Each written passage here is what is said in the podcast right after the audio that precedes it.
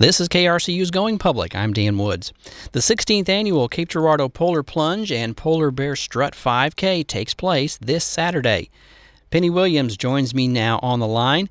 So, Penny, it's cold outside and time for those that are brave enough to take the plunge for Special Olympics this weekend, right? Absolutely, and the snow is beautiful, and it's perfect timing for all the polar bears because you know the polar bears they love that snow. Oh yeah. and we're talking about the polar plunge, and that's a benefit um, that raises money for Special Olympics.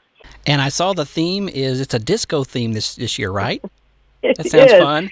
The theme is important because you know we give away that coveted um, plunger, the, the Oh. golden plunger. And that is really a plunger, and um, it is uh, the theme this year is put on your boogie shoes and hustle on over to the groovy polar plunge.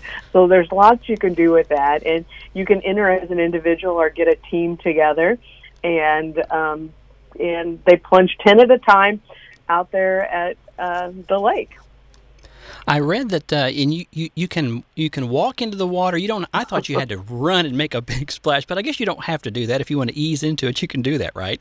Absolutely. And there's nobody that's going to monitor you there that says, "Oh no, you didn't go to your you didn't get your hair wet or you didn't do this. You have to go back in and do it again." No, that's not the deal. The great thing is you plunge and you raise a minimum of $75. You get an awesome looking plunge shirt that's usually somewhat theme related.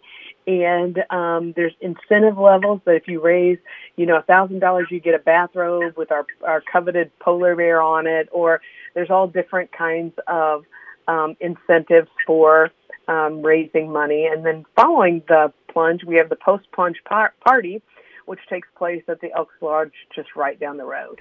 And I read last year you guys raised you know well over sixty thousand dollars, and I, I'm, I would suspect you're going to try to, as we all do in fundraising, try to you know beat our goal from the previous year. But tell us about what this money goes for, just as far as with Special Olympics and how it helps. Sure. Um, you know, Special Olympics is a year-round training in uh, competition. Most notably is the track meet, and a lot of people know Special Olympics because of our track and field meet. But really, we're in basketball season right now, so we do sports just like Missouri high school athlete, athletics has sports. So we do basketball, we do bowling, we'll do golf, we do softball, um, track and field, of course, and and there's all kinds of events throughout the year. The great thing about Special Olympics, it does use training and competition as a means to get our athletes involved. But while they're there, the great thing is they have opportunities to take care of any health matters they may have. We have a program that's called our Healthy Athletes Program. So while they're there for competitions, they may see a doctor, uh, an eye doctor or a foot doctor or somebody that treats diabetes or something like that. So Special Olympics is training and competition, but Dan, it's so much more. And and your contributions that you do by jumping in a lake or by making a donation or or coming to one of our tip cops or any fundraisers that Special Olympics has helps pay for those type things for our athletes. Currently, in our 14 counties that we serve right here, right around Cape Girardeau, we have 1,100 athletes that are participating in the program. That's fantastic.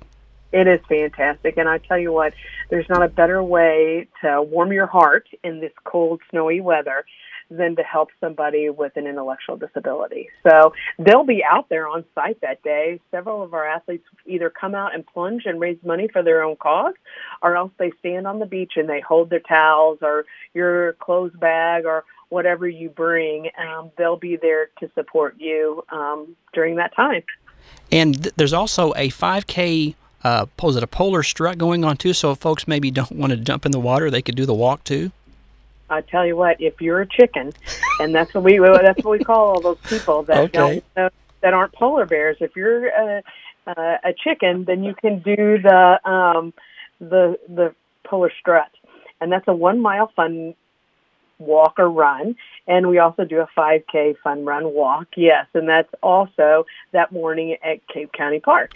And it's all done within the park and everything. And that's just a fun thing that we say. Of course, some people just have a preference. Um, all our walkers and runners. Um, they just have a preference to do that. So either way, the the most important thing is Dan that we are helping people with intellectual disabilities. So either way, Special Olympics makes it easy however you want to uh, participate and raise money for this great cause, um, we welcome you. Penny Williams, thanks so much for spending time with us today. We appreciate it very much. Thank you.